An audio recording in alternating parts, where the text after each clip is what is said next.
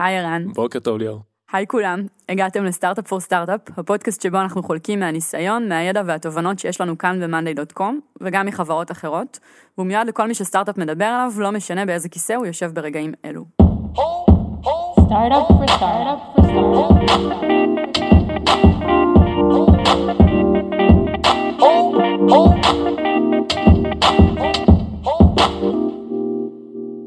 אז היום אנחנו נדבר על הרגולציה ששינתה את חוקי המשחק, בכל מה שנוגע לשמירה על הפרטיות של משתמשים ולקוחות מהאיחוד האירופי, ה-GDPR. נספר לכם איך אנחנו ניגשנו לתהליך, מה האתגרים שחווינו בתוכו, ולטובת העניין הצטרף אלינו אוריאל וייס, שהוא ה-Head of Operations שלנו כאן בחברה, מזה כשנה וחצי. אהלן. היי אוריאל, איזה כיף שהצטרפת אלינו. אז לנו GDPR אה, אומר הרבה בשלב הזה בחיינו, אבל למי שלא בטוח מה זה אומר, אולי תסביר בכמה מילים מה זה GDPR. כן, קודם כל GDPR stands for uh, General Data Protection Regulation, שזה בעצם uh, רגולציה חדשה של האיחוד האירופי, שנולדה לפני משהו כמו שנתיים, היום כבר uh, שנתיים וחצי, uh, ובאה להסדיר את uh, כל נושא הפרטיות uh, של המשתמשים באירופה. הי- הייתה, היא החליפה uh, רג, לא רגולציה אחרת, אלא משהו שנקרא דירקטיב. היו הוראות שהן היו קצת פחות מחייבות, הם נוסדו ב-95, כשהעולם נראה שונה, עוד לא היה מובייל, אה, הטלפון בטח לא היה חכם, והיו הרבה דברים שקשורים לפרטיות ש, ש, שהיום יש, ואז בכלל עוד לא ידעו לדבר עליהם. אה, היא בעיקר הרבה יותר נשכנית והרבה יותר מחייבת, אה, זה אומר שכל המדינות באירופה, ברגע שהרגולציה הזאת יצאה, חייבים לעמוד בה, הם לא צריכים לאמץ אותה או לחוקק חוקים אה, על פיה, זה פשוט קורה. אה, זהו, הם דאגו לסגור טוב טוב את כל הפינות, כדי שגם אה, אה, ספקים מחוץ לאירופה, וזה גם אחד ההבדלים העיקריים מהדירקטיב, יהיו מחויבים ויישאו באחריות לגבי הפרטיות של, ה- של האזרחים האירופים. אגב, המחיר שתשלם חברה על אי עמידה ב-GDPR הוא גבוה, נכון? בסוף זה מדברים על, אה, על 4% מהמחזור השנתי, או 20 מיליון יורו, הגבוה מבין השניים. זה לא, זה לא משהו שמתעלמים ממנו, זה בגדול מה שעשה את ההבדל מהדירקטיב, או אחד הדברים שעשו את ההבדל זה באמת לשים שם קנסות מאוד מאוד ברורים, לוודא שיש דרך ל, ל, אה, לעקוף אותם, לאכוף אותם. וכן, זה, זה, זה לא האינסנטיב העיקרי, אני חושב, ל, ל, לעמוד ב-GDPR, אבל זה בהחלט נותן עוד סיבה. זה יכאב מאוד למי שלא אה, יעמוד. נכון, נכון. אז בתכלס, מה זה GDPR? עכשיו שהבנו מה זה אומר אה, ויקיפדיה. אז אה, שדרך אגב, אה, אני כאילו, הייתי, היה לי חלק ב- בערך בוויקיפדיה, אני בזמני הפנוי אוהב להיכנס לערכים בוויקיפדיה, ו-GDPR, כשהצלחנו לעבוד עליו היה ערך מאוד מאוד, היה כיף כזה להיכנס ולערך שהוא מאוד מאוד בתולי כן. וראשוני, וליצוק שם תוכן שהוא אמיתי, היו שם אנשים שכתבו שם דברים לא באמת נכונים. זיהיתי את הסגנון שלך כשהסתכלתי נכון? וניסיתי זהו. לזהות.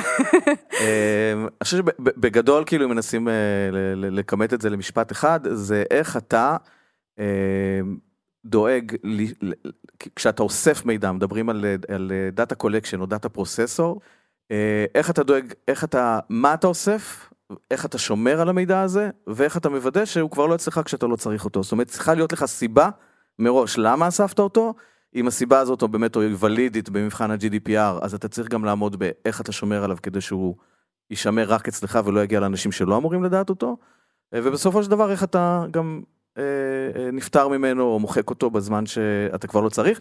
כשבין לבין הרגולציה הזאת מקנה לאזרחים האירופאים הרבה מאוד זכויות לגבי המידע הזה. אה, יש אה, אה, אולי הזכות הכי פופולרית שכולם יודעים לצטט זה ה-right to be forgotten למשל. אה, אני עכשיו רוצה שתמחקו אותי ולא תפנו אליי יותר ותמחקו אותי מכל המאגרים שלכם. זה אחת הזכויות, היא הכי פופולרית, היא לא היחידה, אבל יש רשימה של זכויות שה-GDPR מקנה עכשיו לאזרחים אירופאים כדי שהם ירגישו שיש להם יותר שליטה עכשיו במידע הפרטי שלהם. שלא כל ארגון עכשיו אוסף עליהם מה שהוא רוצה ועושה בו כל שימוש שבא לו. איך- איך שאני תופס את זה במשפט, זה בעצם תקנות שנועדו לשמור על הפרטיות של האנשים, על המידע הפרטי שלהם, בעולם החדש. בעולם החדש שבו יש כל כך הרבה סוגי מידע. אגב, כל חברה אומרת, אני אוספת מעט מידע, אבל כשאתה מתחיל להצליב את המידעים השונים שיש לך על כל משתמש, ואנחנו ראינו את זה בעצמנו, כמות המידע שאנחנו יודעים על יוזר היא פסיכית, שאפשר לדעת על יוזר. והפאזל שאפשר להרכיב הוא שלם מדי. מטורף.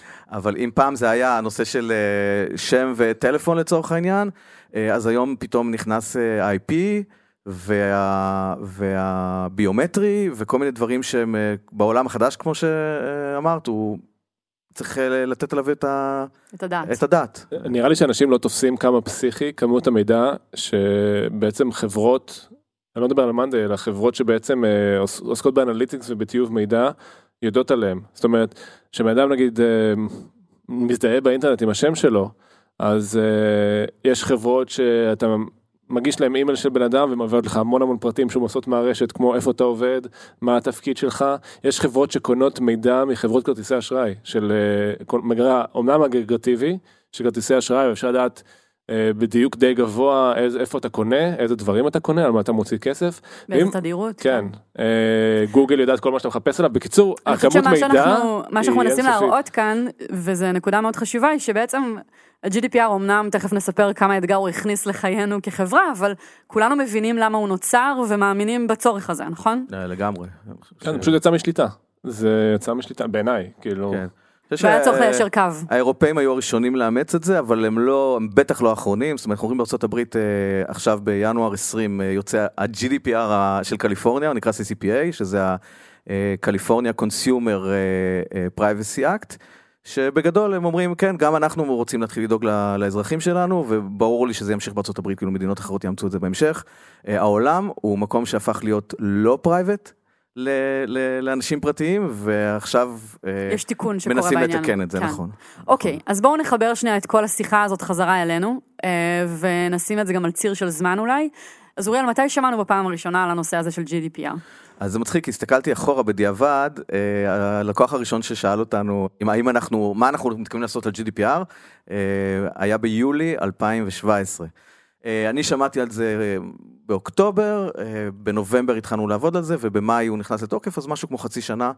של תהליך. של תהליך, להבין איפה הפערים ואיך אנחנו סוגרים אותם. עכשיו, רק כדי לשים את הדברים בקונטקסט, היו לנו באותה תקופה בחברה בערך 15 אלף לקוחות משלמים? 15,000 ארגונים משלמים, כן, לצורך העניין, סדר גודל של חצי מהם מאירופה, או משהו כזה.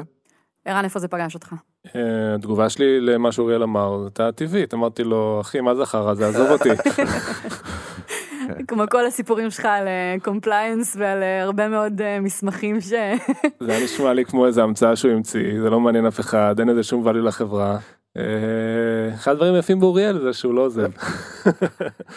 אה, וכשהבנת שזה משהו שצריך להתמודד איתו, אז מה, אז אה, חווית בעניין? מעבר לצחוק זה, כל הנושא של compliance הוא תמיד, אה, הוא- יש לי רגשות מעורבים לגביו, כאילו מצד אחד זה נשמע כמו איזה חרטוט כזה, מישהו בא והגדיר באיזשהו מקום סט של חוקים גנריים לא רלוונטיים, ועכשיו אנחנו צריכים לעשות משהו בחברה שהוא, התגובה הראשונה שלי הייתה איזושהי מעמסה אה, של רגולציה, אה, שעכשיו נצטרך אה, לעמוד בה, והיא לא תשפיע על החברה, והיא לא תועיל לנו, ושום value מהדבר הזה, רק אה, ולא משקולת על הגב. תועיל שווה תעכב, כן? בטח, כאילו אני מבזבז על זה זמן, זו הייתה המחשבה. אני מבזבז על זה זמן, זה סתם כאילו יעכב אותנו, זה לא מוזיל- מועיל לאף אחד, זה גם לא מועיל למה שהם מנסים לפתור בעצם ב-GDPR, או whatever, בכל compliance שהוא, ונדבר על זה עוד, אבל אני שמח להגיד שטעיתי. כאילו זה לא, זה לא היה כמו שזה נראה, בהתחלה לפחות. אוקיי, ועוד רגע כדי להבין מה נדרש, אז כשאנחנו אומרים שנדרשה פה איזושהי עבודה בחברה, מצד מי? וואו, מצד כולם. אה, אני חושב שהיום במבט לאחור, אז בנובמבר זה עוד היה חדש, אה, עוד אה, כמות המידע שיכולת למצוא היא הייתה עוד אה, מוגבלת, האנשים שדיברו על זה, זאת אומרת, באיזשהו שלב כולם דיברו GDPR, לא בחברה אלא בעולם, ואני חושב שאולי גם ערן, אה, לא דיברנו על זה אף פעם האמת, אבל בטח שמעת גם מעמיתים שלך בחברות אחרות, שזה לא פסח עליהם, ואז הבנת שיש פה משהו שצריך להתייחס אליו, אבל אה, כמות העבודה שנדרשת אה, מאוד תלויה במקום שבו אתה נמצא. זאת אומרת, יש ארגונים שה-GDPR עבר להם יחסית בקלות, כי הם מ-day one היו שם בתפיסה שלהם, או כי כמות הדאטה שהם אוספים על לקוחות היא אה, יחסית אה, קטנה, או בכלל אין דאטה על לקוחות, ואז אתה... או בכלל אין לקוחות? או בכלל לקוחות זה הרבה יותר פשוט, למרות שלא, כי תכף נדבר על זה, כאילו מתי הזמן הנכון להתייחס ל- לרגולציות האלה. אבל אצלנו היו כמה פערים נגיד בעולם ה-R&D, אני חושב שבמוצר זה נתן בוסט אדיר לדברים שתמיד ידענו שצריך לעשות, והם לא היו חובות כאלה של אנחנו נגיע אליהם יום אחד. מה למשל? אה, דברים באינפרסטרקצ'ר, לדברים שקשורים לדר- לדרך שבה אנחנו שומרים מידע, דברים שקשורים למה אנחנו שומרים ואיפה שומרים אותו. אה, זה עשה המון המון סדר. היום בדיעבד, כשאנחנו מסתכלים על זה אחורה, ואנחנו מדברים על זה עם, אה, אה, עם אה, אנשים מה-R&D, כולנו יודעים להגיד שזה עשה רק טוב. אמ, אבל זה לא, זה לא רק ב-R&D, בסוף מדובר פה בכל החברה, כל מי שמתעסק בדאטה, זה יכול להיות sales שמדברים עם אה, לקוחות, וזה יכול להיות CS שעונים לטיקטים של לקוחות, ו- ועד ל finance ששומרים אה, אה, את כל העולם של, ה- של ה billing. אמ, כולם, לכל אחד היה, לכל אחד היה משהו. אני מנסה לחשוב כאילו אפילו אה, מחלקה קטנה של שני אנשים, או בזמנו אפילו אחד, אה, ג'ואל מטפל בווידאוים שלנו. אוקיי, מה, האם אנחנו עושים שם נכון, מה לא נכון, איפה אנחנו צריכים לעשות מעכשיו והלאה דברים אולי בצורה אחרת. אה, פרטנרים, איך אנחנו מעבירים את מה שאנחנו אמורים לעמוד בו, שגם הפרטנרים יעמדו בו, ואיך אנחנו מוודאים שיש לנו את ה control הזה במקומות הנכונים כדי שזה יקרה. אני לא חושב שהייתה מחלקה אחת בחברה, או בן אדם אחד בחברה, שזה עליה. פסח עליו, כן. בעיניי ההישג הכי גדול של GDPR שאנחנו רואים אותו בטח בתוך החברה ואנחנו גם נדבר על זה איפה אנחנו מרגישים את זה. אבל באופן כללי שזה העלה מאוד מאוד את המודעות לגבי privacy של לקוחות. זאת אומרת פתאום זה נהיה משהו שאנשים מכניסים אותו לסדר השיקולים שלו. למה את מחייכת ליאור? כי אתה מסכם את הפרק, אתה אה, באמת. חושב שאנחנו בשלב של להגיד למה שניכם פה מפארים את התהליך. מי-. מפאר אותו? סבלנו מכל רגע, בואו לא? נלכלך קצת ידיים. אוקיי. אוקיי. אז אז אני אשמור את התובנה שלי לסוף. תשמור. בסדר, אוקיי, תחזור. עליה אחר כך שוב. אה, בסדר, קיצר שמעתם, אין בעיה. אז פרייבסי להמונים. אוריאל, איך ניגשים לזה? קודם כל, אני חושב שאינטרנלי היה צריך לרתום את האנשים, ואני חושב שזה קרה יחסית מהר, זאת אומרת, אני חושב שבאיזשהו שלב גם אה, אה, נפל אה, גם לרן וגם לרועי האסימון לגבי ה... כאילו, למה, למה חשוב שנתחיל לדבר בשפה הזאת, ולמה צריך שכולם פה ידברו בשפה הזאת, וזה... וגם מלמטה וגם מלמעלה, מכל הכיוונים, זה, זה הסתדר, זה התכוונן לשם, זה לא היה ב-day one, נכון? אבל זה, זה קרה אוקיי, די אבל מהר. זה ברמת החברה. אני שואלת שנייה ברמת התהליך. ברמת בסדר? התהליך אז צריך למצוא את היועצים הנכונים שמבינים על זה משהו ושוב פעם זה כשמדברים היום על לעשות איזשהו תקן שעושים אותו כבר אה, מיליון שנה להכניס עכשיו ועשינו את זה תהליך של איזו יש לך יועצים יותר מ... מ, מ כאילו אה, אה, יש אין סוף יועצים. אה, יש אין סוף חומרים, אתה יודע בדיוק כאילו איך לעשות את התהליך, הם גם באים עם משנה סדורה איך עושים את זה, ב-GDPR לא היה לנו את זה. אה, סטארט-אפים שמתחילים היום את העבודה שלהם, אין סוף חומרים באינטרנט, בדיוק כמו על אה, תקנות או תקנים אחרים, הם ימצאו, וזה כבר לא היום איזשהו חידה. אה, אז כשניגשת לתהליך לא היה בכלל ברור מה זה באמת אומר. כן, כבר היינו שנה וחצי אחרי רגולציה, אבל הארגונים, אה, רובם אה, נזכרו בשלב הזה, ככה חצי שנה לפני, אני חושב שאם יש עקומה, בטח נראה אותה שם, לא, אני לא, לא מכיר את המספרים, אבל אני מניח שזה האזור. ואתה, אין לך עדיין את כל החומרים, ולא כולם באמת יודעים, והרבה שאלות ששאלתי, לא, זאת אומרת, ברוב, המקרים התשובה הייתה, תן לנו לבדוק, אנחנו נחזור אליך. אני, עבדנו עם... עבדנו עם, אה, עם מיתר כמשרד עורכי דין אה, חיצוני, הם הביאו מומחי privacy, כי גם פה עוד לא היה את המומחיות הזאת, הביאו מישהו מאירופה.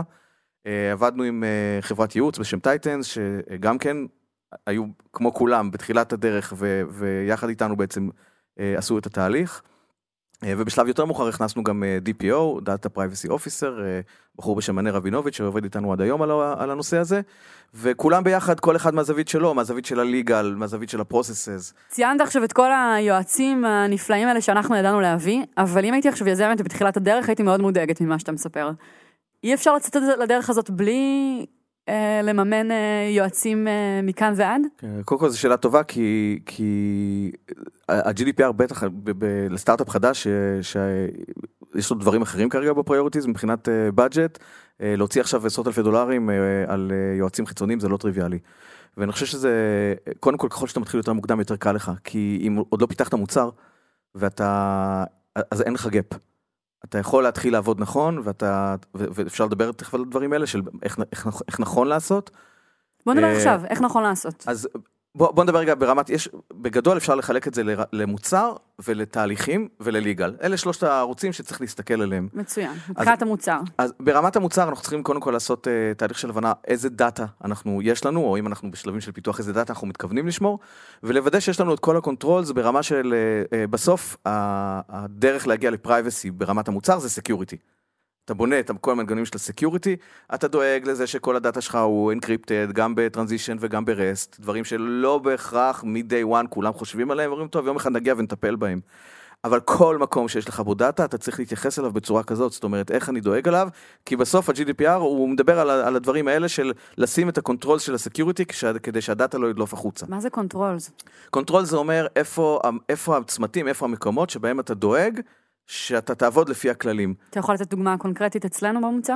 control יכול להיות שאם, אה, אני אתן רגע אה, מ- מעולם של security בכלל, control זה אומר אם יש לך הרשאות למערכות מסוימות, איך אתה מוודא שמי שכבר לא צריך את ההרשאות, כבר אין לו אותם. עובד שעזב, עובד שעבר לתפקיד אחר, עובד שכבר אה, קיבל הרשאה לרגע, והיא כבר נשארה שם עכשיו לשנים.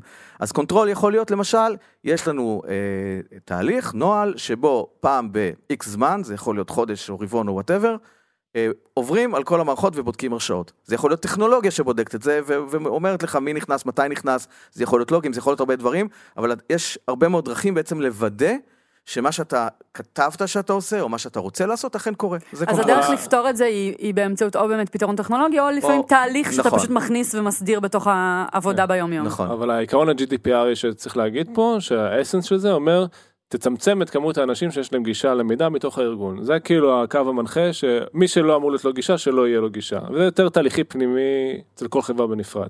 אוקיי. כן, אז זה אחד הדברים, לצמצם גישה, גם יש, יש את העיקרון של אל תשמור דאטה שאתה לא צריך. יש נטייה, לכולנו אני חושב, של אגרנות כשזה מגיע לדאטה. אנחנו לא באמת צריכים את זה, אבל יום אחד אולי יהיה לנו מה לעשות כן, עם זה. אנחנו בעידן שדאטה נשמע כמו הדבר, הפריצה הבאה של המוצר. נכון. ואז ו- כולם אוספים את כל מה שאפשר לאסוף. ו-GDPR אומר, אל תאסוף מה שאתה לא צריך. אתה צריך סיבה לכל דבר שאתה אוסף. סיבה שתוכל להסביר אותה, ושגם הלקוח בסוף, אם היית שואל אותו, ואם הוא זה שהיה צריך להחליט, כי בסוף אתה מתעסק בדאטה של לקוחות, היה אומר לך, אוקיי, אני מבין למה לקחת את זה. אה, אז, אז זה, זה עוד בעצם guidelines אחד של GDPR, אומר, אל תאסוף מה שלא צריך, ואל תשמור שכבר לא צריך. אם הייתה לך סיבה והיא כבר לא קיימת, לדוגמה, הלקוח עזב אותך, שוב פעם, יש נטייה, כן, יום אחד אולי יהיה לנו מה לעשות עם הדאטה הזה, ובוא נשמור אותו.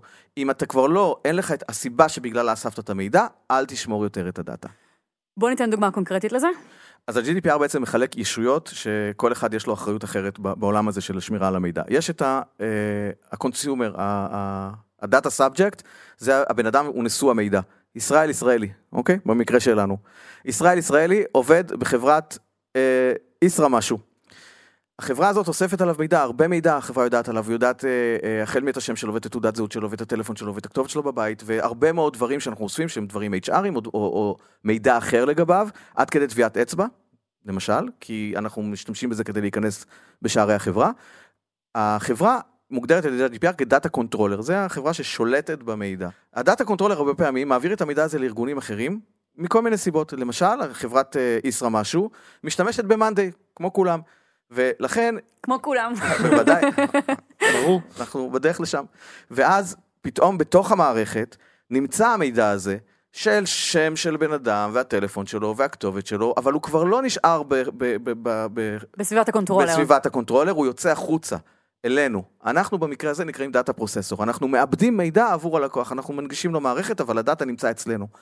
גם אנחנו לא שומרים את זה בשרתים שלנו פה ב- ב- ב- בבניין, אלא מוציאים את זה החוצה. יש לנו את אמזון כדוגמה, sub processor עיקרי שלנו, כלומר הוא כבר בשרשרת, יש הרבה מאוד חוליות שהמידע עובר בהם מסיבות לגיטימיות. כי אני עכשיו צריך לשמור את המידע, אני צריך למצוא חברה שבה אני יכול לאחסן את המידע הזה. איפה וכך, זה מסתבך? זה, זה לא מסתבך, זה פשוט נשמע צריך... תהליך לגיטימי לחלוטין. הכל לגיטימי והכל בסדר, רק צריך לוודא שמהרגע אה, שאותו ישראל ישראלי נתן את המידע שלו, למה החברה אספה, האם הוא נתן, האם, האם זה מבוסס על זה שהוא היה צריך להסכים לתת את המידע שלו, לא תמיד אנחנו מתבססים על הסכמה, לפעמים אנחנו מתבססים על, אה, על אה, חוזה שיש אה, לחברה עם, ה, עם העובד, או כל מיני אה, סיבות אחרות לאסוף מידע, ה controller צריך שיהיה לו סיבה למה הוא אסף את המידע, ומאותו רגע הוא צריך להתקשר עם sub פרוססורים, או עם פרוססורים שבעצם מאפשרים לו לה- להעביר את המידע הלאה. לאורך כל השרשרת הזאת צריך לוודא שהמידע עדיין שמור באותה שמור דרך. ובאותה דרך שבה ה controller היה שומר עליו. חברה כשבאה לגשת ל-GDPR וסטארט-אפ חדש אומר צריך להבין קודם כל מה הפוזיציה שלו. האם אני controller או האם אני processor. אוקיי? כ controller, אותו ישראל ישראלי בא אליי ולממש את הזכויות שלו ואומר אתה ה controller שלי ואתה יודע עליי משהו, אני מבקש לממש את הזכות שלי לראות את כל מה שאתה יודע עליי. למשל, זו דוגמה. אני רוצה לממש את הזכות שלי לבקש ממך למחוק את המידע. וכולי וכולי. יש זכויות שהן מול הקונטרולר. אני, אני אתן עוד דוגמה קונקרטית על Monday, שאם זה יעזור. לנו, אנחנו יש את הדברים שאנחנו אוספים על מי שנרשם לשירות, וכשפותחים אצלנו account, אה, להשתמש ב Monday, אז אפשר להזמין הרבה אנשים בתוך החברה. לנו אין שליטה על המידע שאנשים מזינים לתוך המערכת, יכול להיות שהם מזינים שם מידע מאוד מאוד רגיש, כאילו לגבי החברה שלהם, אין לי שליטה, אני לא רואה בעצמי את המידע, והם מחליטים בעצמם. זאת אומרת, מי שפתח את ה account ב-Monday והוא admin שלו והוא מנהל, הוא בעצם אחראי אחראי על המידע שלו. Mhm. האחריות שלי היא שעם כל הגורמים שאני עובד איתם, זה לוודא שאם מחר הם רוצים למחוק את המידע או לנהל אותו בצורה אחרת, אז לי יש את הגישה הזאת, אבל מי שבעצם אחראי, אם מחר אה, אותו עובד ישראל ישראלי, שאוריאל בחר את השם הזה מאיזושהי סיבה, אה, רוצה, נגיד מתפטר מהחברה, ואומר תמחקו את כל המידע שלי, אז האחריות למחוק את המידע היא על, ה, על החברה עצמה, לא, לא עליי. אבל מה האחריות שלנו כן בכל זאת בדבר הזה? זה- השמירה על המידע ולוודא שאנחנו... המידע אה, שאנחנו ש- אוספים. שאנחנו לא מעבירים אותו למי שאנחנו, אסור לנו להעביר אותו. לא, ל- אבל ספציפית במקרה הזה, ישראל ישראלי, שם נפלא, עוזב את החברה, ישרה משהו. ויש מלא מלא מידע שלו בתוך Monday. אז הנה, זו דוגמה מצוינת, כי עכשיו בואו נעשה סדר. מי שולט על המידע? מי אחראי על המידע הזה? דיברנו על ה controller. במקרה. הזה ישרה משהו. וכשישראל ישראלי יפנה אלינו, ודרך אגב, פונים אלינו כל יום, לקוחות, ואומרים, תמחקו אותי מהמערכת. ואנחנו אומרים לו, אנחנו לא הכתובת. אנחנו אך ורק, במרכאות, ה processor. יש controller, זה ה admin, כמו שרן אמר, לך אליו. אבל בזמן שאנחנו, שהחברה הזו תמחוק את הנתונים שלו מה, מהפלטפורמה, אנחנו לא נשמור אותם אצלנו בשום מקום. ברגע שה... זו הדרך שלנו לקיים את נכון. החלק שלנו כדי. לעמוד זה בתקנות. דרך אגב אחד הפערים שסגרנו פה בתהליך ה-GDPR, אוקיי. זה אומר כן. בוא ניתן ל controller את כל הכלים כדי להיות controller. אם אתה controller ואין לך את הכפתור של המחק משתמש, איזה מין controller אתה? אתה צריך לפנות אלינו כדי למחוק עכשיו את המשתמש, מי פה ה controller? כבר לא ברור.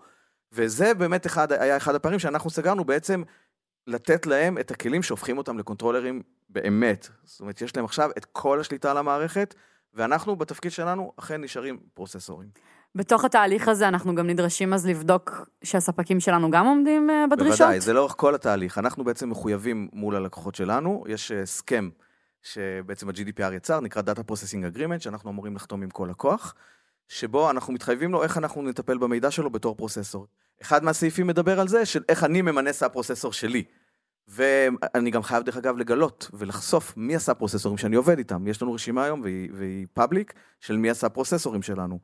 הם גם אמורים, הלאה, במחויבות שלהם כל כלפיי. שרשרת הערך נכון. הזאת אמורה להיות אה, מיושרת. נכון.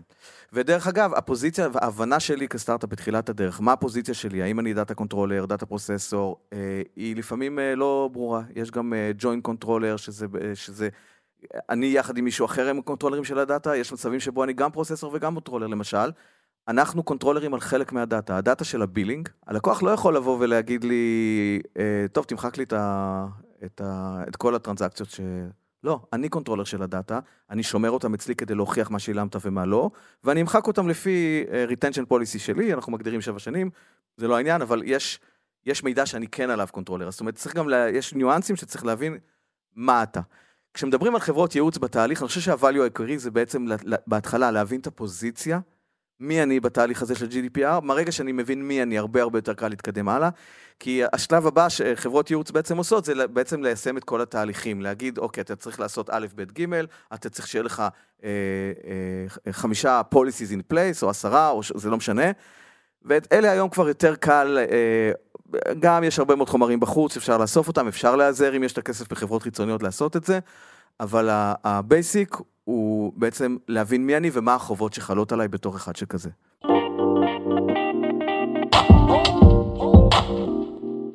גם אצלנו, כאילו בצוות של ה product וה-R&D זה היה שינוי תפיסתי. אז לדוגמה, אה, אם בעבר עובד היה עוזב ארגון שבעצם נמצא ב-Monday, אז היינו נותנים לארגון כאילו למחוק אותו, אבל ה user עדיין מופיע, כי חשבנו שאם מישהו רוצה לקרוא איזושהי תכתובת שלו מלפני חודשיים, לא נוכל אה, בעצם להוריד את ה user הזה.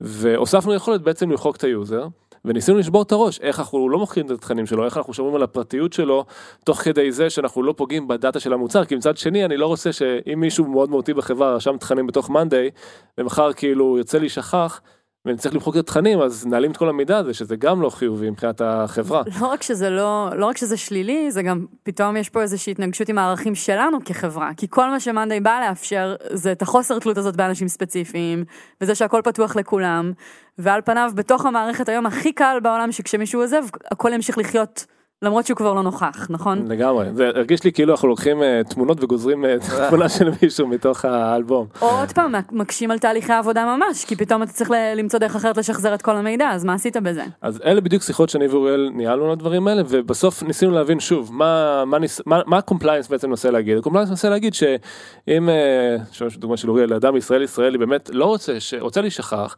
אז ואנחנו רוצים כן את המידע שהוא כתב אז אז בואו ננסה לראות איך אנחנו הופכים אותו להיות אנונימי. אז מה שעשינו שמנו בתוך המוצר את הבן אדם הזה במקום אה, ישראל ישראלי שאפשר לזהות אותו כבן אדם אלא קראנו לו user 156789 לא משנה איזשהו ID שהיא לא פוגעת בתוכן שהוא כתב אלא פוגעת באסוציאציה של התוכן הזה לאדם לבן אדם הספציפי. הספציפי אז אז כל מיני טריקים כאלה ב product שבעצם אה, מצד אחד לא פוגעות לא פוגעים בחוויה מצד שני נותנת ה- לאנשים את היכולת בעצם אה, ועומדים בתקנים. כן, בדיוק. והנושא של האנונימיזציה הוא אחד, מה, אחד מהנושאים ש-GDPR מתייחס אליהם, שזה אחד הדרכים באמת לא לכרות לעצמך את, ה, את העץ, את הענף, אבל אה, עדיין לעמוד. בתקנים. כן. ואני רוצה לתת עוד דוגמה שהיא פרודוקטיאלית, שהיא, שהיא מאוד מאוד אה, אולי מבהירה את, ההתלבטות שרן דיבר עליה, זה אה, למשל הוספנו את ה feature הזה של למחוק account שלם. ונתנו את הכוח לאדמין בלחיצת כפתור למחוק account. ואז אמרנו רגע, אה, הרבה אחריות. כן, ומה יקרה מחר כשהוא ירצה להחזיר את ה account? ומה יקרה אם ה account הזה שייך לאיזה חברה של שני שותפים שהסתכסכו, ואחד קם בבוקר ואמר אני אראה לו מה זה, מחק את ה account והלך. ומה קרה כשאיזה עובד קיבל הרשאה של אדמין ועזב את הארגון, ורגע לפני שעזב את הארגון אמר, מעולה, נשרוף את, ה... נשרוף את כל הקשרים.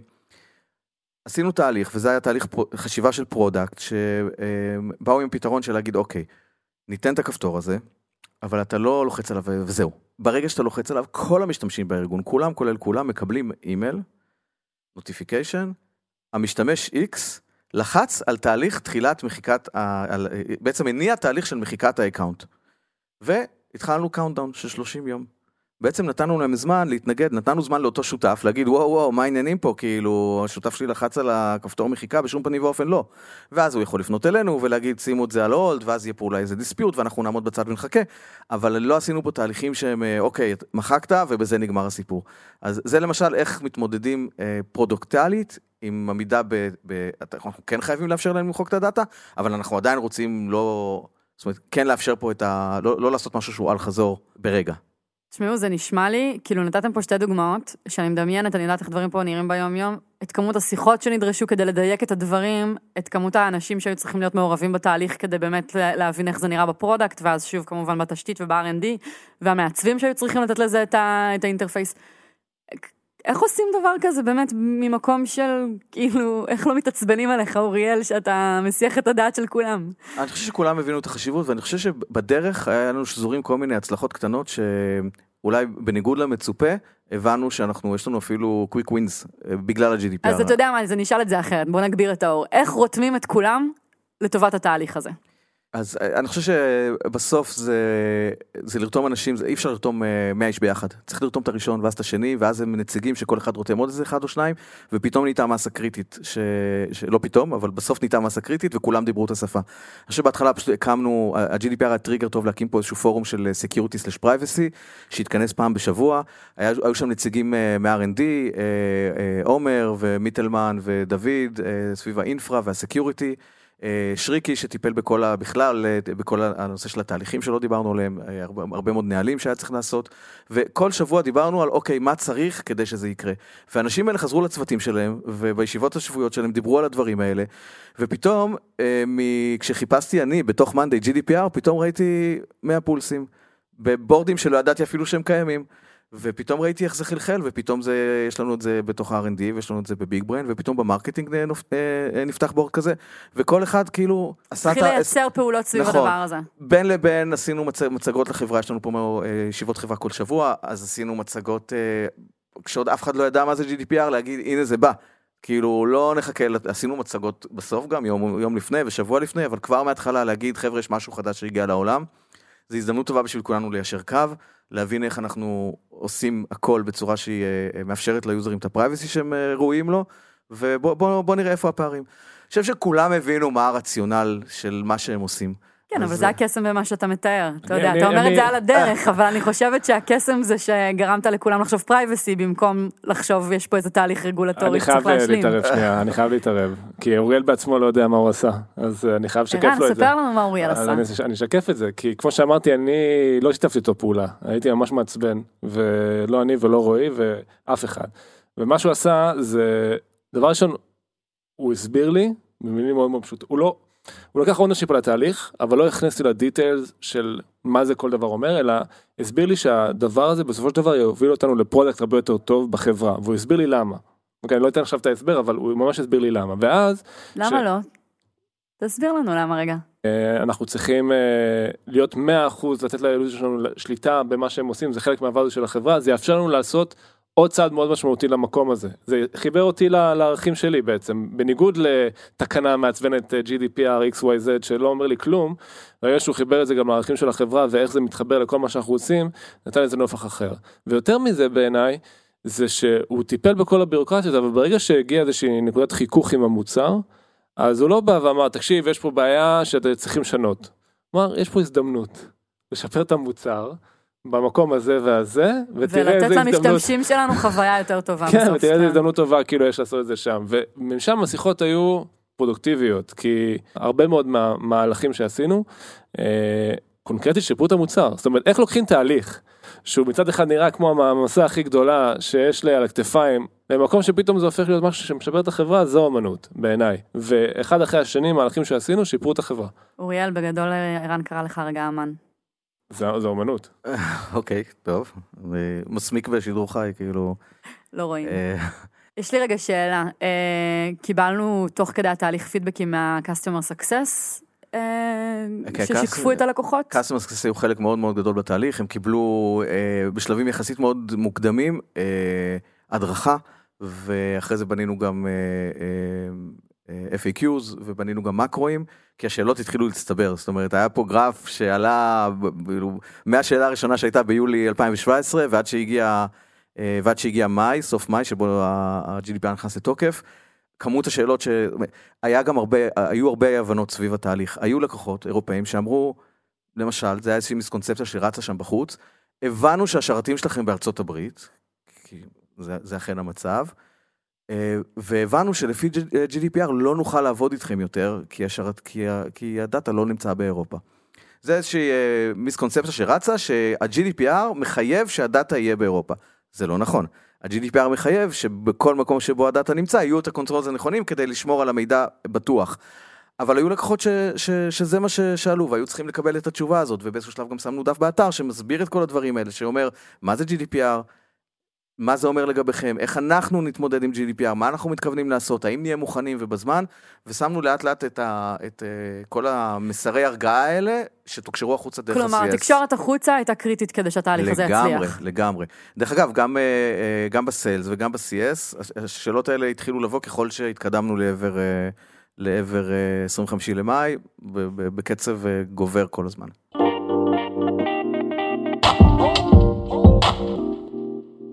ערן, נשמע, איך אמרת? אה, אמרת והבהרת כאן בצורה מאוד ברורה שלא עשית את החיים של אוריאל קלים, אבל גם נשמע שנתת לו לזוז ולרוץ אה, ככל ש... שהוא היה צריך, נכון? אני שנייה מנסה להבין, אה, איך אומרים, לא הכל שושנים בסוף, איפה המקומות שבהם זה כן נתקע. כן. אם היו מקומות שנוצרה מחלוקת, אם היו מקומות ש... שזה כן הכאיב לך ברמה הערכית. כן, אז, אז אה, זכור לי מקרה אחד מאוד מאוד ספציפי שהיה קשוח. אה, או-אה, נהייתה פה אווירה קודרת. זה נפתר בסוף, כן, כן. אבל... אה, בא אליי אוריאל ואמר לי, תקשיב, יש בעיה. אה, אמרתי לו, סבבה, אוקיי, בוא נפתור אותה כמו שעשינו עד עכשיו. לא, לא, לא, הזדמנות, זה הזדמנות." רציני. אמר לי, "זהו, זה רציני. אה, הוא התחיל להגיד, תקשיב, אנשים, אה, בעצם המודל שבו אנחנו עובדים ב-Monday זה trial. יש שבועיים אה, לנסות את המוצר, ואחר כך אתה צריך להחליט אם אתה ממשיך או לא ממשיך, צריך לשלם. ובעצם מה שעשינו עד ה-GDPR זה שבתום השבועיים בעצם אמרנו ל user או שתשלם או שזהו, אתה לא. יכול, אתה לא יכול לגשת לחשבון שלך יותר. ובא לו אוריאל ואמר לי תקשיב, לא valid, לא תקף. למה? כי בעצם אתה לוקח את ה data של ה user כבן ערובה, הוא חייב לשלם בשביל להמשיך להשתמש ב- במוצר. תקשיב אוריאל, אני אוהב אותך והכל, אבל זה, אנחנו לא הולכים לשנות את זה, זה free trial, זה מה שאנחנו, כל המודל של החברה ככה, זה שינוי מטורף של ה business model שלנו, מה נעשה? אתה יכול להמשיך את זה מפה אם אתה רוצה. כן, בגדול, אה, כאילו נוצרה סיטואציה שבה, אה, כמו שרן אמר, החזקנו את ה data בן ערובה, ואנחנו אומרים ל user, אה, אתה רוצה לגשת לדאטה שלך? שלך, אז תשלם כסף. אבל, אבל זה הדאטה שלי. כן, זה לא הייתה כוונה אגב, כאילו כן, היה אבל- לשבועיים להחליט, אנחנו, הכל אין היה לי שום בשקיפות. ספק שלא חשבת שאתה מחזיק את הדאטה כבן ערובה עד אותו כן, הרגע. אתה יודע, בגדול זה מודל מאוד מקובל, יש לך trial, אחרי ה trial עוצרים אותך, ואתה צריך להחליט אם אתה רוצה לשלם או שלא בא לך לשלם, ואז זה נגמר. אבל פה בעצם אמרנו לו, אתה כאילו... רגע, ואיפה זה מתנגש עם ה-GDPR? שהד- שהדאטה עדיין היה אצלנו, אפילו לא נתנו ליוזר את האפשרות לראות אותו, למחוק אותו, להחליט כאילו מה הוא כן. רוצה לעשות. Mhm. ויש יוזרים, אה, לא מעט... צריך, צריך לסייג את זה, כי אה, הוא היה צריך להחליט לשלם, ואני חושב שאחרי עשרה ימים או שבועיים אנחנו נותנים לו עוד פעם לגשת לחשבון, אבל אוריאל אמר לי, לא, לא מספיק טוב. כי- ביום הראשון, זאת אומרת, באותו יום שנגמר ה trial וגם יום אחריו, אני אומר לו, אבל אחי, זה free trial, זה לא free tier, אנחנו... זה כן, זו הקטע. נקודת המרה מאוד קריטית אה, בתהליך, איך אפשר לשמר אותה, אתה אומר. כן, כי אנחנו נותנים ליוזרים לעשות trial מחדש ולעשות restart וזה כן קיים, אבל הג- ה gap הזה של השבוע, של העוד שבוע לחסום לו את ה account, לא עבר. אז איך פתרנו את זה? בגדול בסוף מה, ש... מה שמצאנו כמשהו שיאפשר לנו גם לעמוד ב-GDPR אבל גם כאילו ברמת ה business להמשיך אה, ל... ל... ל... שיהיה לנו משהו הגיוני ושאנחנו יכולים לעבוד איתו זה אה, להגיד ליוזר אוקיי עד כאן אתה כבר לא יכול לעבוד עם המערכת אבל אתה יכול לגשת לדאטה שלך יש לך עדיין גישה למקום שבו אתה יכול לראות את הדאטה זה סוג של read only mode שבו אתה יכול אפילו to export את הדאטה אם אתה רוצה שבו אתה יכול גם לבקש למחוק את הדאטה אבל אנחנו כבר לא מחזיקים אותך בן ערובה הדאטה הוא שלך ואנחנו מתייחסים אליו ככזה. אה, לא חייבים לתת לך עכשיו אה, פיצ'רים אבל זה בסדר. אתה גם לא יכול להזין מן הסתם דאטה נכון. חדש, אבל אתה יכול לצרוך את מה ש- שהכנסת לתוך הבור. בדיוק, ו- ושוב הגענו פה למקום של נבין שוב מה הבעיה, כאילו מה GDPR מנסה לקדם מתוך מקום חיובי. הוא אומר אוקיי אנחנו לא רוצים לפגוע ביוזר שיכול לצרוך את הדאטה, אנחנו אומרים אוקיי אז אנחנו רוצים אבל שיוזרים שכן מקבלים value מהמוצר ימשיכו, ישלמו, כי כבר שבועיים להם להתנסות, ואז אמרנו רגע אנחנו בעצם לא מפסידים פה כלום. להפך, עוד פעם, אפרופו הזדמנות, בדיוק. אתה מייצר חוויה הרבה יותר טובה אני למשתמש. מתאר את זה בפשטות אבל זה היה ממש תהליך מחשבתי כי אתה תחשבי שכל ה business model שלנו מושתת על זה. ואז פתאום אמרנו רגע מי שבאמת קיבל value מהמוצר ורוצה להשתמש בו אז הוא חייב להזין תוכן מחדש למוצר אז מן הסתם לא נאפשר לו את זה כל עוד הוא לא משלם אבל לצפות בתכנים שהוא הזין ולהוציא אותם החוצה ולעשות להם אקספורט סבבה כאילו אנחנו לא רוצים לפגוע בו מהמקום השני. וכמו כל שינוי מהותי עשינו על זה A-B טסט זה מצחיק אבל עשינו על GDPR A-B טסט. עשינו 50% מאוכלוסייה שקיבלו את הטרייל הרגיל ו-50% מאוכלוסייה שקיבלו את המצב הזה של ה-read only עם הלשלם וראינו שזה לא פוגע אפילו יכול להיות שזה טיפה שיפר פגע, לא, לא, עכשיו אה, פגע במעט, כן. אבל אה, לא היה שם משהו משמעותי. משהו מבוטל. אבל אפרופו A/B tests, אני, אני, אני זוכר עוד דוגמאות שבהם אה, גם אמרנו, וואו, אם אתה זוכר את הסיפור של, ה, של ה consent על ה terms. checkbox שבו אתה צריך להסכים ל terms, הוא היה במקום כאילו לא מספיק אה, בולט בוא נגיד, והוא היה pre-checked. ה-GDPR מדבר על affirmative consent וכל מיני דברים, אנחנו לא נשענים על consent, אני לא אכנס לדקויות, אבל אה, רצינו לעשות checkbox במקום שכולם מבינים איפה הוא נמצא, שכולם יודעים שהם מאשרים, ולא רק זה, הגדלנו לעשות שהם צריכים to check the box. עכשיו זה לא טריוויאלי, אתה אומר כאילו ב funnel אתה פתאום יוצר פה עוד איזושהי נקודה של friction, אנחנו נאבד איזשהם איקס אחוזים מה, מהמשתמשים ב funnel הזה, ואמרנו אוקיי, A/B test, כי ככה עושים פה כל דבר. 4 אחוז, שיפור. ב conversion בשלב הזה של ה...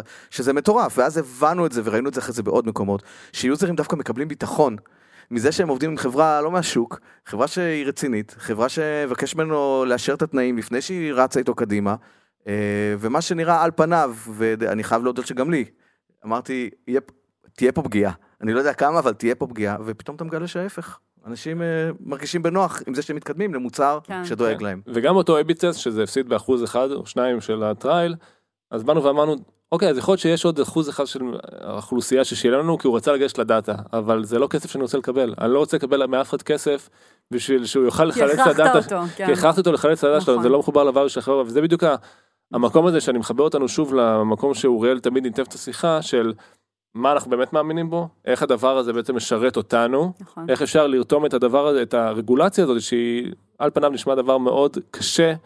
אה, למקום שזה מקרב אותנו יותר למה שאנחנו מאמינים בו ואני חושב שזה חלק מאוד מאוד גדול מה... אתה יודע, יש פה עוד של עניין. אני חושבת שאנחנו מדברים על זה הרבה בהקשרים אחרים, אנחנו אומרים תמיד אה, שהסיבה שלא היה לנו פרי טיר לאורך כל השנים, זה כי היה לנו מאוד חשוב לקבל את הפידבק מהלקוחות שאכפת להם. מאלה שבאמת משלמים ואלה שהפה שלהם והלב שלהם מה שנקרא באותו המקום, נכון? ואני חושבת שמה שאתה מתאר כאן, הדוגמה של ה-read only, היא מתחברת לזה גם, כי הדאטה של אנשים זה הדבר הכי יקר להם. זה, זה, זה מצב של חרדה מבחינה תודעתית, כשאתה מאבד את הדאטה שלך והוא חשוב לך. וחלילה לא היינו רוצים שאנשים ישתמשו במוצר שלנו רק כי הכנסנו אותם למצב של חרדה. ופתאום עשית הפרדה בין אנשים שמשלמים כי הם רוצים להשתמש במאנדיי בפלטפורמה וביכולות שלה, לבין אנשים שבסך הכל רוצים לשמור על הדאטה שלהם. כן, זה ממש תהליך של זה זיקוק. מאוד מזקק, כן. בדיוק. זה, זאת החוויה ש, שאני ככה מקבלת מהסיפור שלכם. ששוב, טוב, אפשר אה, ממש לקרוא לפרק הזה GDPR מבעיה להזדמנות. לגמרי. אני חושב שבכלל, לא רק אה, GDPR, כל העולם ה compliance, יש בו הרבה מרכיבים שבהם, כאילו על פניו זה נראה, אוקיי, זה מפריע לי, זה, זה ימנע ממני מלהגיע ל-KPI שאני צריך לעמוד בהם, ובסוף אתה באמת אה, מגלה שזה, שזה לפעמים מקפצה במקומות מסוימים, אה, ואני חושב שבסוף, אה, כשאתה ישן בלילה ואתה יודע שאתה... כל הדאטה שאתה אצלך זה אחריות מאוד גדולה, אתה שומר דאטה של, של אלפי ומאות אלפי משתמשים, ועכשיו שמת עוד משהו שמגן עליו, שהוא בסוף לא, לא, לא ימצא את עצמו במקום שהוא לא אמור להיות. אני חושב שזה גם ערך שצריך אה, לתת לו את המקום. איך בסופו של דבר אה, עדכנו גם את העובדים וגם את הלקוחות שהדבר הזה קורה, שאנחנו compliant? אז אה, ה-GDPR נכנס לתוקף ב-25 למאי השנה, אנחנו משהו כמו חודש קודם הוצאנו איזשהו אימייל לכל, ה, לכל הלקוחות שלנו, כינסנו את כל העובדים בחברה, עשינו סביב זה גם קצת... חגגנו את זה. חגגנו, והסברנו מה עשינו בכל התהליך הזה, אה, הסברנו cross the board, מ-R&D ועד ל marketing, איך אנחנו עושים את זה. כל האזור של ה legal, עדכנו את ה-privacy policy, שזה חלק מהדברים, ש... אה, חלק מהעניין, לוודא שה-privacy policy עומד גם. שגם זאת הבנה מאוד חשובה, אוריאל. אני חושבת שלהבין שזה באמת לא משהו ששייך רק לאזור אחד בחברה, שנקרא תפעול או security, אלא שבאמת היום אני חושבת שאם נשאל את כל העובדים בחברה, שאנחנו כבר 170 איש, כולם יודעים מה זה GDPR. אז uh, אני חושב שכולם יודעים להגיד GDPR, אני חושב שדרך אגב, השלב הבא שלנו, זה היום באים עובדים וזה זה יפה לראות, ב- מה-CS או מה product או מה-R&D, ואומרים, הופ, רגע, נראה לנו שיש פה איזה עניין עם GDPR, בואו נוודא קודם שאנחנו בסדר. אני חושב שהשדרוג של הדבר הזה, זה שהם יגידו, יש פה עניין של privacy. כי GDPR זה רגולציה אחת, ומחר יהיה את ה-CCPA של קליפורניה, וזה לא העניין. העניין הוא, בסוף, איך אני דואג ל privacy של הלקוחות שלי, ואני חושב שזה, הרבה מהדברים הם בסוף common sense, לא צריך GDPR כדי להבין אה, אם אנחנו עושים נכון או לא, זה בסוף. הרגשה, בדיוק. כן. אני, אני, אני לא, לא חשבתי על המילה אמפתיה, אבל היא מאוד נכונה בהקשר הזה, זאת אומרת, אה, שים את אל עצמך, תעשה לחברך את מה ששנוא עליך, אה, כן. בגדול כן. אפרופו החברה, אז מה שמאוד מאוד בולט בעיניי לדבר הזה שזה כן שינה פה את התפיסה, זה העובדה, ושזה לא רק משהו שהצוות של האופריישנס מנהל, שאנשים ששולחים סקרין שוט, תמונות של אה, אנשים מהפייסבוק או לקוח שכתב איזשהו פידבק, אה, מטשטשים את הפנים שלו, או מוחקים את השם. או כשמישהו לא. עושה את זה, מישהו אחר מעיר לו על זה שזה כן. לא GDPR compliant, כן, לא נכון? GDPR אפילו privacy. נכון, privacy, נכון. ואז אתה אומר, רגע, זה לא של אוריאל. כאילו, נכון. אנשים מחזיקים את זה גם באקשן שהם עושים ביום יום, וזה לדעתי המהות. אני חושב שהצלחנו ממש לתקשר את המסר הזה לכל החברה, וכולם מבינים איך הם בחלקת אלוהים שלהם יכולים אה, אה, בעצם לקחת את זה בחשבון, ולהתחשב בדבר הזה. בעיניי זה המהות המאוד חשובה של איך הופכים את זה ממשהו של צוות מסוים, או אחריות של מישהו מסוים, למשהו שהוא אקרוס החברה. לסיום, אוריאל, אם יש מישהו שניגש עכשיו לראשונה להתעסק עם התחום הזה שנקרא GDPR, או אגב, כמו שאמרת, עם כל נושא אחר של פרייבסי, מה היית מציע לו לעשות? אני חושב שבגדול, וזה המסר שאני מעביר פה, ואני מדבר על זה גם עם עובדים חדשים, זה think privacy. כי בסוף, כמו שאמרתי קודם, ואת אה, דיברת על אמפתיה, ומה מה שאתה לא רוצה שיעשו לך, זה, זה בסוף מסתכם בזה. זאת אומרת, כן, צריך להבין מה זה אומר, ואיפה טכנית, מה אני צריך לעשות כדי לעמוד ב, ב, ברגולציה, אבל אה, זה הכל מסתכם ל... ל... תחשוב privacy, תשים את עצמך עכשיו כ, כלקוח של עצמך. האם אתה נראה לך הגיוני לעשות את הדבר הזה במוצר, או את הפעולה הזאת, או, או לשמור את הדאטה הזה, או להעביר את הדאטה הזה למקום אחר? האם זה privacy? האם זה מריח לך privacy? האם אתה חושב שזה נכון לעשות? ערן, אה, לסיום? כן, אז אה, אני חושב שכמו כמו כל רגולציה, אז אה, אני מאמין שיש משהו טוב בבסיס שעומד מאחוריה, זה שאנשים תרגמו את זה לסעיפים וספרים, שזה מבאס, צריך לראות מעבר לזה, להבין מה המהות של הדבר הזה, מה החשיבות של זה. אני מבין שזה כן מאוד יכול לתרום. לא רק GDPR, גם איזו ורגולציות אחרות שעושים, ברגע שאתה מבין מה המהות של זה, מה ניסו להשיג, ונעזר ב... בסעיפים ובתכנים בשביל אה, לקיים יותר טוב את, ה, את המהות, זה, זה העניין. ואני חושב שלקחנו מזה המון המון דברים חיוביים, והבירוקרטיה מבאסת, נכון? אבל אם באמת אה, מתמקדים בעיקר ולוקחים את זה למקומות חיובים אני חושב שיש value משמעותי שאפשר להוציא מהתהליך הזה. תודה אוריאל שהצטרפת אלינו. תודה לכם. תודה ערן. תודה ליאור. תודה שהאזנתם. Oh, oh. startup.